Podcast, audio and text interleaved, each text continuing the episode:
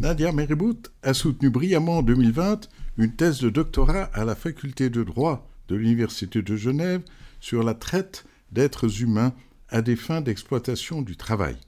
Nous sommes heureux de l'accueillir aujourd'hui dans notre série de podcasts sur le fléau contemporain de la traite des êtres humains qui frappe quelques 40 millions de personnes dans le monde. Nous aimerions poser la première question. Comment définissez-vous la traite d'êtres humains? Bonjour Michel, merci beaucoup pour cette invitation. Alors pour répondre à cette première question, euh, il y a tout d'abord une définition internationale de la traite d'êtres humains, donc le protocole de Palerme du, 15 novembre 2000 euh, est venu fixer une euh, définition universelle de la traite d'êtres humains, donc reconnue par la plupart des pays. Auparavant, la notion de traite était présente dans de nombreux traités internationaux, mais sans avoir une définition universellement reconnue. Euh, ce qui est aussi intéressant de savoir, c'est que la Convention contre la traite d'êtres humains du Conseil de l'Europe a repris cette même définition. Donc la traite d'êtres humains, selon cette définition internationale, suppose trois éléments qui se combinent. Tout d'abord un acte, ensuite un moyen et finalement un but d'exploitation. L'acte va prendre la forme, par exemple, du recrutement, du transfert, euh, du transport ou de l'hébergement de la personne, ou encore de l'accueil de la personne. Ensuite de cela, il faut un moyen illicite. On suppose donc que ce moyen illicite va rendre possible l'acte, donc l'acte de transport de recrutement, et ce moyen illicite peut prendre plusieurs formes, par exemple la menace du recours à la force, ou l'enlèvement, la fraude, la tromperie, mais également, et, là c'est extrêmement intéressant euh, dans le contexte de la traite d'êtres humains, ce moyen illicite peut aussi prendre la forme de l'abus d'autorité ou l'abus d'une situation de vulnérabilité. Toujours dans ce moyen illicite, il y a aussi le cas de l'obtention du consentement de la personne qui a euh, l'autorité sur une autre personne. Donc là, typiquement, on peut penser euh, à un parent d'enfant qui a l'autorité sur son enfant. Le troisième élément, c'est la finalité d'exploitation qui peut revêtir trois formes. La plus classique et, la plus connue, c'est celle de l'exploitation sexuelle, notamment l'exploitation de la prostitution. La deuxième forme qui est aussi euh, grandement observée, c'est la finalité d'exploitation du travail, qui peut prendre la forme euh, du travail forcé, de la servitude ou de l'esclavage.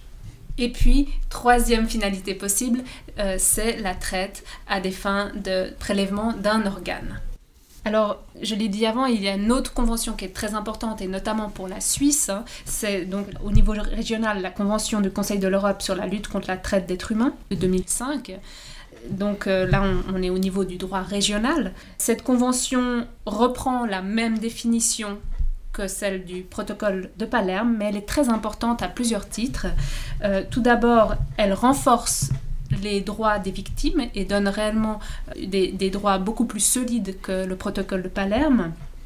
Et puis, un élément très très important par rapport à cette convention, c'est le mécanisme de suivi qui euh, a été mise en œuvre par cette convention. Donc le, GRETA, qui est un groupe d'experts de la traite d'êtres humains, euh, a pour mission de venir voir dans les pays membres, euh, les pays partis à cette convention, comment est-ce qu'ils appliquent cette convention avec des cycles d'examen et des rapports qui sont rendus et les États sont appelés à se mettre à niveau. Donc ça vraiment c'est un, un moyen extrêmement puissant pour que la convention soit effectivement mise en œuvre. Au niveau international, c'est aussi également intéressant de voir la combinaison, ou en tout cas la relation entre euh, cette convention du Conseil de l'Europe sur la lutte contre la traite d'êtres humains et les engagements euh, liés à la Cour européenne des droits de l'homme. Donc la Convention européenne des droits de l'homme, à son article 4, interdit le travail forcé et l'esclavage. Et la jurisprudence de la Cour européenne des droits de l'homme a considéré que la traite d'êtres humains était comprise dans cette interdiction de l'article 4 CEDH. Euh, toujours la jurisprudence de, de, la Cour a établi des obligations positives pour les États membres qui sont fondées notamment sur les engagements qui découlent de la Convention du Conseil de l'Europe sur la lutte contre la traite des êtres humains. Donc en fin de compte, euh, cette, position proactive de la Cour européenne des droits de l'homme va aussi amener à une accélération de la mise en place des bonnes pratiques de cette convention et pousser à une réelle protection des, victimes de, la traite d'êtres humains euh, pour les membres du Conseil de l'Europe. Mais il faut aussi souligner que cette convention euh, du Conseil de l'Europe est ouverte aussi aux États non membres du Conseil de l'Europe. Oui, tout à fait. Alors euh, effectivement, les États non membres du Conseil de l'Europe ont la possibilité de ratifier cette, cette convention. Et je crois qu'effectivement, ce comité Greta est un comité très efficace D'ailleurs, nous avons eu un membre suisse, Dick Marty, euh, qui avait fait un rapport qui a fait beaucoup de bruit sur la traite d'êtres humains euh, dans les Balkans et notamment euh, justement le prélèvement forcé d'organes. Et c'est évident que ce Greta est un organe qui fait des rapports non seulement sur des pays, mais aussi sur des questions plus générales, fait aussi un rapport général annuel et euh, je crois que très souvent, ce mécanisme de mise en œuvre est peu connu et mériterait d'être davantage connu. Oui, tout à fait. Alors, euh, c'est vrai que ce mécanisme est très puissant et très intéressant. il y a vraiment des experts qui travaillent euh, au Greta. Et concernant par exemple la Suisse, il y a déjà eu deux rounds d'examen, de, ce qui avait été fait donc, euh, en Suisse, tant au niveau de la législation pour voir si, si le, droit suisse était conforme aux engagements internationaux, mais aussi très concrètement sur la prise en charge des victimes. Et dans, dans le cadre de ces rounds d'observation, vraiment toutes les, personnes du réseau qui travaillent en Suisse dans la, lutte contre la traite d'êtres humains sont interviewées et sont entendues, que ce soit au niveau des ONG, euh, que ce soit aussi au niveau officiel ou de la police. Donc il y a vraiment un travail très précis qui est fait. Et c'est vraiment une grande source de, connaissances et, de, possibilités d'amélioration. Alors justement, je vais vous poser la question, comment est-ce que ce droit est appliqué en Suisse? Parce qu'effectivement, c'est bien d'avoir des conventions sur le plan universel et sur le plan régional, mais comment est-ce que ce droit est, est mis en œuvre en Suisse? Alors euh, oui, donc euh, la Suisse donc, a ratifié à l'article 4 de, la Cour européenne des droits de l'homme, donc euh, elle, est aussi partie à cette convention. Donc au niveau du droit pénal suisse, le droit suisse connaît depuis son premier code pénal, donc dans sa version de 1937, une infraction de, de traite d'êtres humains, mais qui visait au début uniquement l'exploitation sexuelle suite donc à l'évolution de la définition du droit international et ses engagements, euh, en 2006, la, Suisse a modifié la, disposition pénale qui réprimait la traite d'êtres humains pour élargir le champ d'application aux deux autres finalités, à savoir l'exploitation du travail et le prélèvement d'un organe. Donc la, la loi a été modifiée. Ensuite, euh, ça prend plus de temps pour que les, choses soient connues, également au niveau de l'instruction, euh, que les, procureurs ou les, personnes qui travaillent dans le milieu de la justice connaissent effectivement cette nouvelle finalité, en fin de compte, de la traite d'êtres humains. Donc tout ça a pris un peu de temps.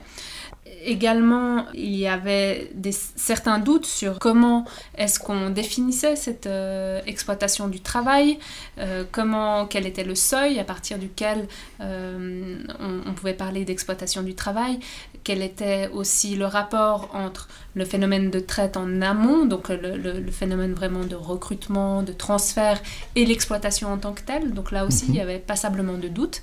Et c'est vrai que pour l'instant, il y a encore très peu de jurisprudence au niveau suisse sur laquelle les praticiens du droit peuvent vraiment s'appuyer pour, euh, pour être sûrs de, de la manière dont, dont, cette disposition pénale euh, s'applique. Et alors justement, si je peux dire, mais comment est-ce que ce droit pourrait être amélioré dans ses instruments et sa mise en œuvre? Euh, vous dites qu'il faudrait le mieux le faire connaître, mais peut-être il faudrait peut-être améliorer aussi euh, ces dispositions du code pénal, euh, voire d'autres dispositions du droit suisse.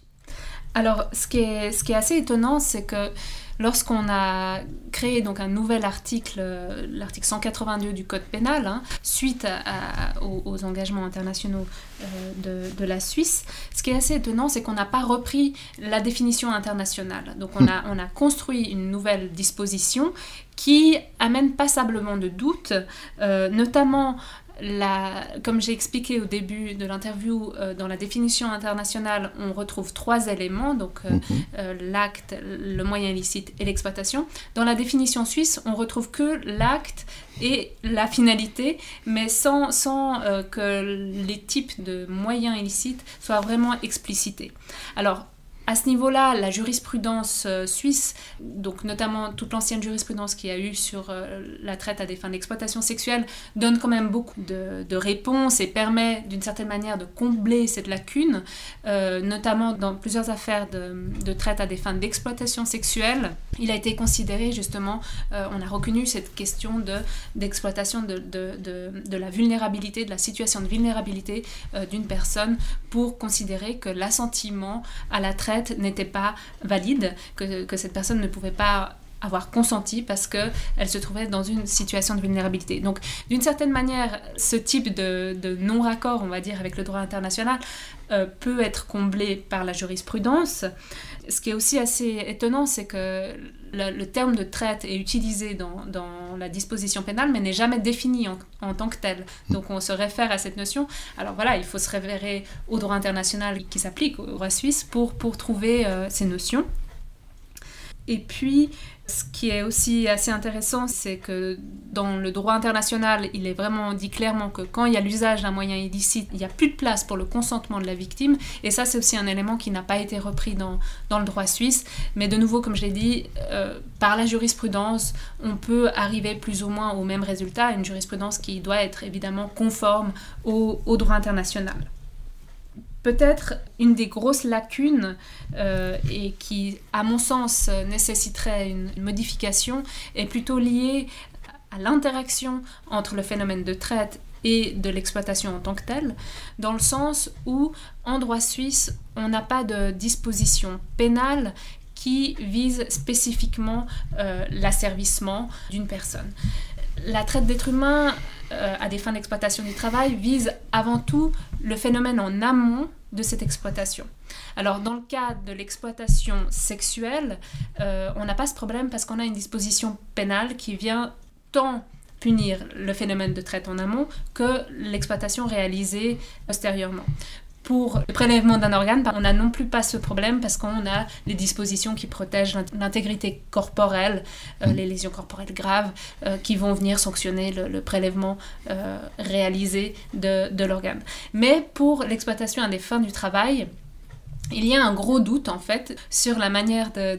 Est-ce qu'on peut réellement appliquer l'article 182 à un cas d'asservissement en Suisse si on n'arrive pas à, reconstruire tout le phénomène euh, de traite en amont?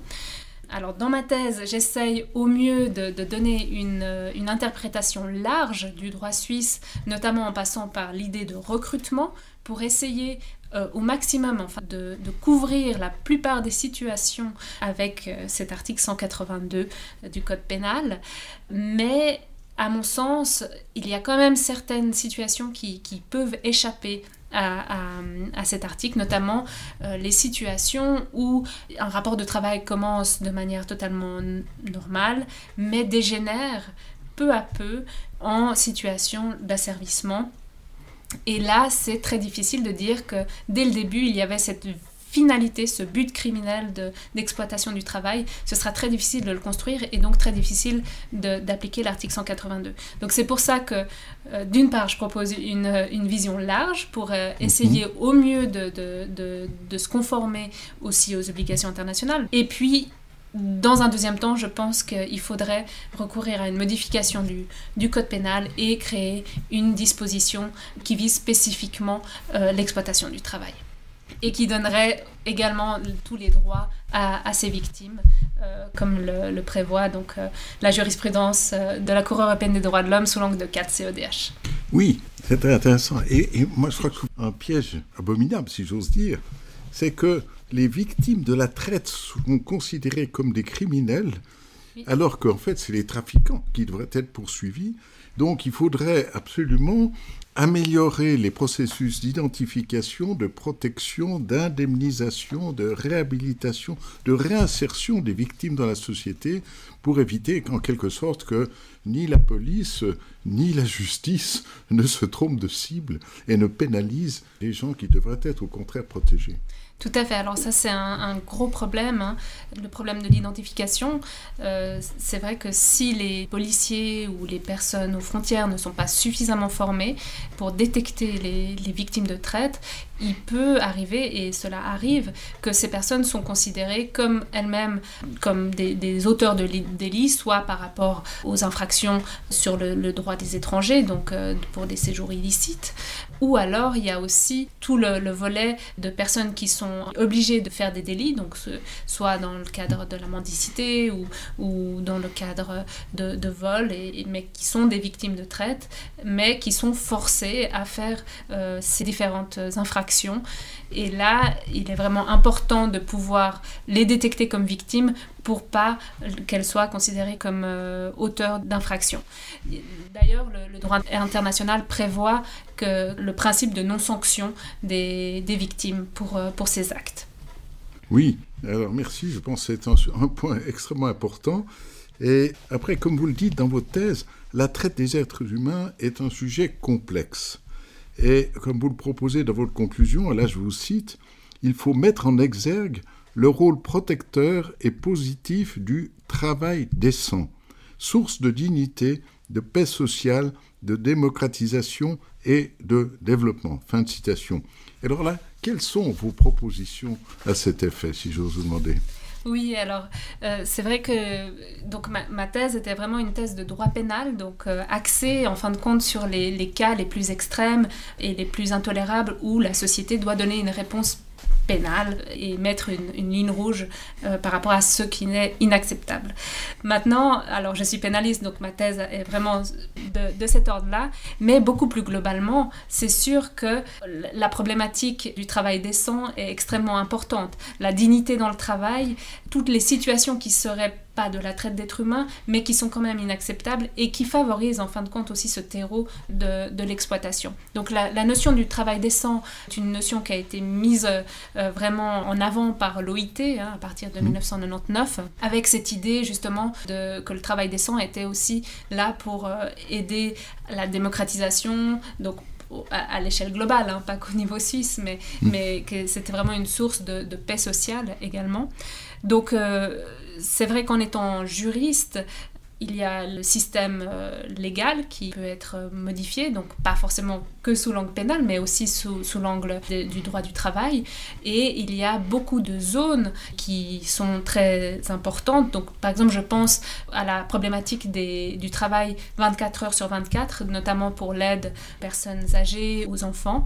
Là, euh, par exemple, en Suisse, on est vraiment au balbutiement de la mise en place de, de contrôles et de dispositions pour encadrer ce type de, de travail. Donc, je pense que c'est extrêmement important d'identifier ces, ces travaux euh, où il y a des risques, où il y a une demande, euh, pour donner vraiment des réponses euh, sur la manière dont le travail peut être fait décemment.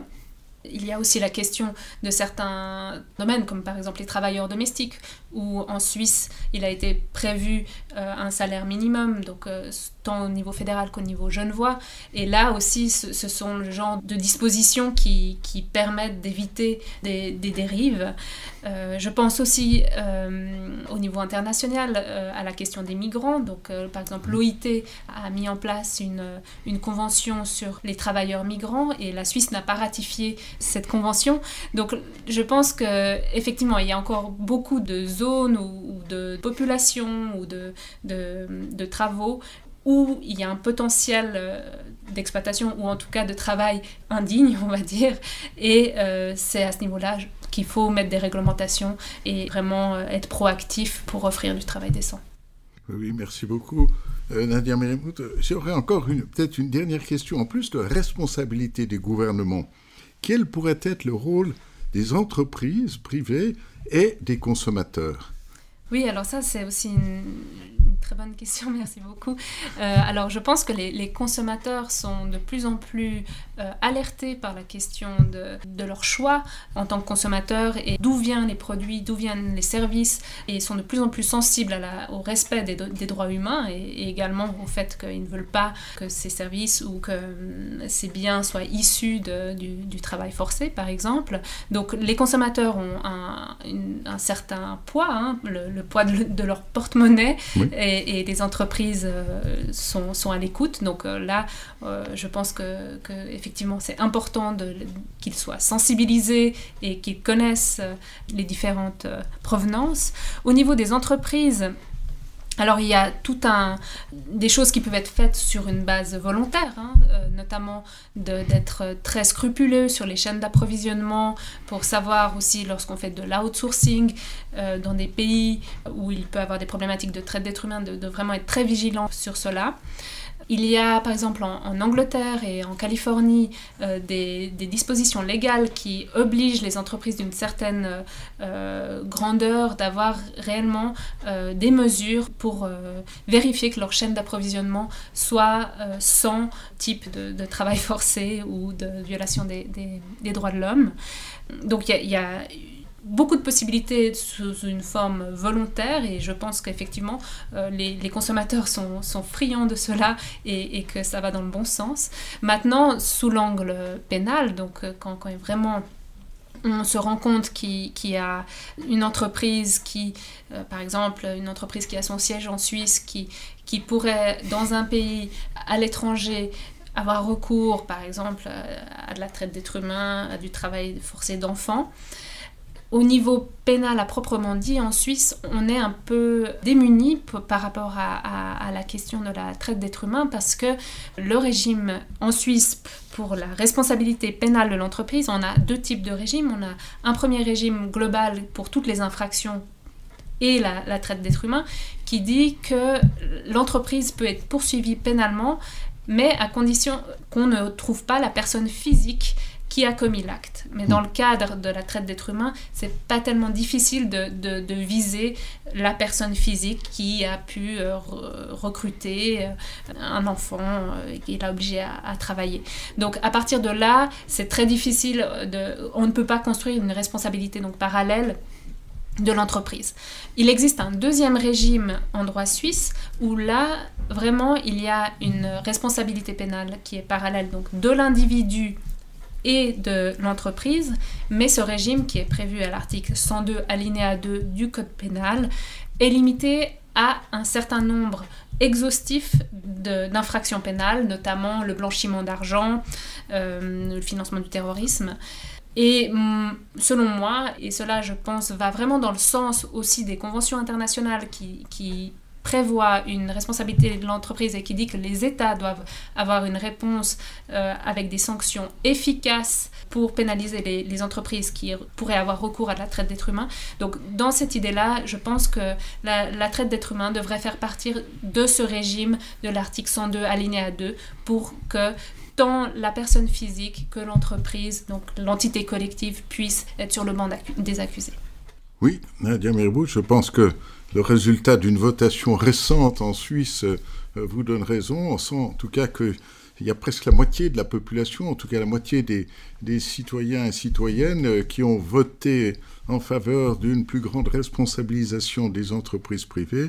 Et je pense qu'il y a là quand même, euh, j'appellerais ça un mouvement de conscience publique pour demander davantage de responsabilisation et je pense que cette responsabilisation, elle s'adresse peut-être aussi à chacun d'entre nous en tant que consommateur, consommatrice, et euh, aussi en tant que citoyen, citoyenne euh, participant à des votes ou à des élections.